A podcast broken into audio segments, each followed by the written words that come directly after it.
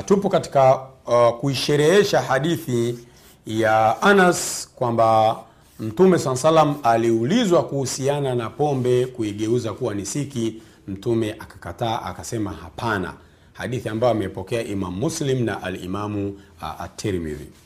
Sasa alkhamru ni nini? Kuna taarifu ya Umar Lkhatab radhiallahu anhu ambaye ni khalifa wa pili katika makhalifa wanne waongofu. Uh, maelezo yake kuhusiana na kuielezea pombe ni nini yapo katika Sahih Bukhari na Muslim.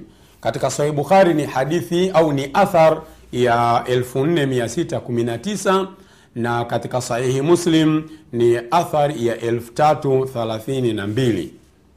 Umar Alkhatabi anasema alkhamru ma khamara alaqla, pombe ni kile kitu ambacho kinaifunika akili, kinaifanya akili isishughulike, isifanye kazi yake.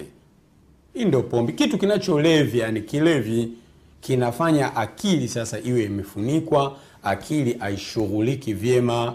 Hiyo ndiyo pombe, na hii ni taarifu kutoka kwa uh, mtu ambaye Mtume ametuambia ame, ame tuwafate wa makhalifa waongofu, alaikum bisunnati wa sunnati lkhulafai rashidin almahdiyin, katika hadithi ya Irbadhu bnu Saria katika Sunanu Tirmidhi na Abi Daud na vitabu vingine katika Dawawinu Assunna Nabawiya Lmtahara.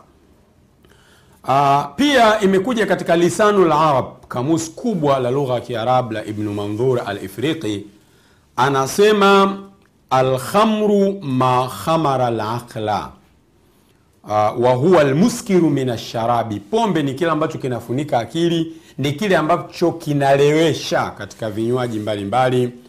Uh, kwa hiyo inaitwa khamra, pia inaitwa khamru, yaani unaweza ukaekatee mwisho ukaita khamra pia ukaita khamru na wingi wake ni khumur. Kwa hiyo sawasawa na tamru na tamra na tumur. Hivi ndivyo ambavyo anasema Ibnu Mandhur Al-Ifriqi, na anasema walarafu fi lkhamri attaanithu, kinachojulikana sana na wasomi wa lugha ni kwamba neno khamri ni neno muannath, linapewa dhamiri za kike, hadhihi khamru, uh, tutakhadhu lkhamru hivi yani inapewa dhamiri za kike. Hiyo ndiyo maarufu sana. Wakad yudhakar, na mara moja moja inaweza ikatumika kama ni neno ambalo ni mudhakar. Aa, sasa kuna siki. Siki ni nini? Anasema pia katika lisanu la Arabi, alkhallu ma hamudha min asiri linabi wa ghairihi. Alkhallu, siki ni ile ambayo ni juisi ya zabibu au kitu kingine ambacho kitakuwa ni kichachu, yani kina kina uchachu fulani, hicho ndo kitakuwa kinaitwa siki, na ni maarufu. Baadhi ya maeneo wanaandaa siki ya kuhusiana na ndimu, wengine labda, yani ni vile vitu ambavyo vichachu vichachu, hamudhat. Kwa hiyo hiyo ndiyo siki, na anasema Ibn Mandhur, imekuja katika hadithi, wa fil ni'ma lidamu alkhallu kuna hadithi ya Mtume isemayo uh, kitu kizuri ambacho unaweza ukalia chakula ni siki, na anasema Ibn Mandhur, wahidatuhu, umoja wake ni khalla. Anasema umoja wake ni khalla, ni hii ni kwa mujibu wa lisanu larabi Ibn Mandhuri al-Ifriq. Katika Tawdhihu lahkam, Shekhe Basam yeye anaona alkhallu ni umoja na wingi wake ni khululu. Ibni Mandhuru anasema alkhallu ni kama jamu, umoja ni khalla kwa te. Katika Albasamu anasema katika Tawdhihu lahkam alkhallu ni siki na uwingi wake ni khulul. Kwa hiyo huu ni uchambuzi wa lugha katika maneno mawili alhamru na alkhallu ambayo yamekuja katika hadithu lbabi, hadithi yetu ambayo tunajaribu kuizungumzia. Uh, sasa kisheria nini tunajifunza katika hii hadithi? Ma hiya alahkamu lshariiya almustanbata min hadha alhadith, ni hukumu zipi za kisheria ambazo tunazitoa katika hiyo hadithi? Hadithi ya Anas, Mtume aliulizwa kuhusiana na pombe kuigeuza siki, akasema ni haramu. Uh, Alimamu Nawawi rahimahullah tunamtumia sana kwa sababu ana kitabu kikubwa cha Sharhu Muslim. Kwa hiyo hadithi ikiwa katika Sahihi Muslim, mara nyingi tunaangalia sherehe yake, japokuwa zipo sherehe nyingi za, za Sahihi Muslim. Kuna sherehe ya Alimamu Lqurtubi Almufhim na zingine zingi zingi, yani sherehe nyingi nyingi mno, lakini hapana shaka sherehe ya Imamu Nawawi ni kubwa, na huyu ni imamu mkubwa. Kitabu chake cha Riyadhu Salihin kimekubalika katika alalami lislami, ulimwengu wa Kiislamu. Kitabu chake Al-Adhkar kimekubalika kwa Waislamu. Kitabu chake cha Almajmuu Sharhu Lmuhadhab, Raudhatu Talibin, ni imamu mkubwa anaheshimika. Sasa katika sherehe hiyo hadithi, yeye anasema kwamba hadha dalilu Shafiiyi waljamhur annahu la yajuzu takhlilu lkhamri wala tatuhuru bitakhlili. Imamu Nawawi anasema hadithi hii ni ushahidi wa Imam Shafi na jamhur kwamba hairuhusiwi kisheria kuigeuza pombe kuwa ni siki na haitataharika kwa kitendo hicho. Kwa hiyo pia anaona pombe ni najisi na kwamba kitendo cha kuigeuza kuwa siki hakuiwezi kuifanya pombe kuwa ni halali kuinywa na ni halali kui, yani kama ni, ni, ni tahara. Haiwezi kupata hivyo vitu kwa kuigeuza kuwa ni siki, tofauti na ikigeuka wenyewe ni masala mengine. Lakini hiyo kuigeuza kwa kuitia madawa au kwa kuihamishia juani au kinyume chake, hadhihi tasarufat, vitendo hivi havihalalishi pombe wala havifanyi kuwa ni tahara. Anasema Alimamu Nawawi, anasema hadha idha khallalaha bikhubzin au basalin au khamira au ghairi dhalika mima yulqa fiha. Kwa hiyo akiigeuza siki kwa kutumia vitu mbalimbali, vitunguu na nini na madawa mbalimbali mbali, katika vitu ambavyo vinatiwa ndani ya pombe ili igeuke kuwa ni siki, haitageuka kuwa ni halali wala haitakuwa ni tahir. Fahiya baqiyatun ala najasatiha, anasema Alimamu Nawawi, itabakia kuwa ni najisi. Wayanjusu ma ulqiya fiha, na kile ambacho kitaingizwa katika hiyo pombe na chenyewe kitaathirika, kitakuwa ni najisi hata kama imegeuzwa kuwa ni siki Na maneno mengi yanaendelea ya Alimamu Nawawi katika sherehe yake ya Sahih Muslim, Alminhaju fi sharhi sahihi Muslimi uh, Ibn Alhajjaj.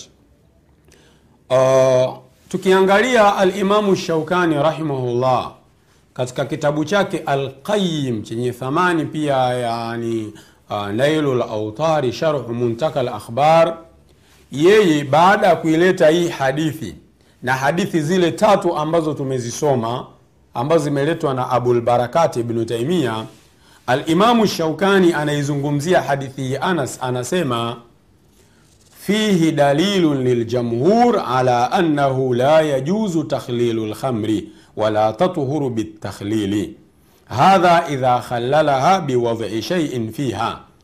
Anasema hii hadithi ni ushahidi tosha wa jamhur kwamba haifai pombe kuigeuza kuwa ni siki na haitapata utwahara kwa kitendo hicho kama atatia vitu mle ili igeuke kuwa ni siki.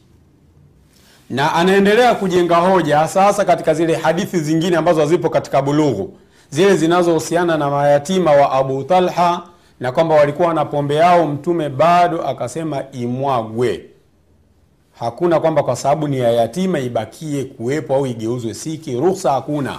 Sasa Alimamu Shaukani anasema kwamba lau kana jaizan lakana kad dhayaa ala laitami malahum wala wajaba dhamanu ala man araqaha alaihim wa huwa Abu Talha.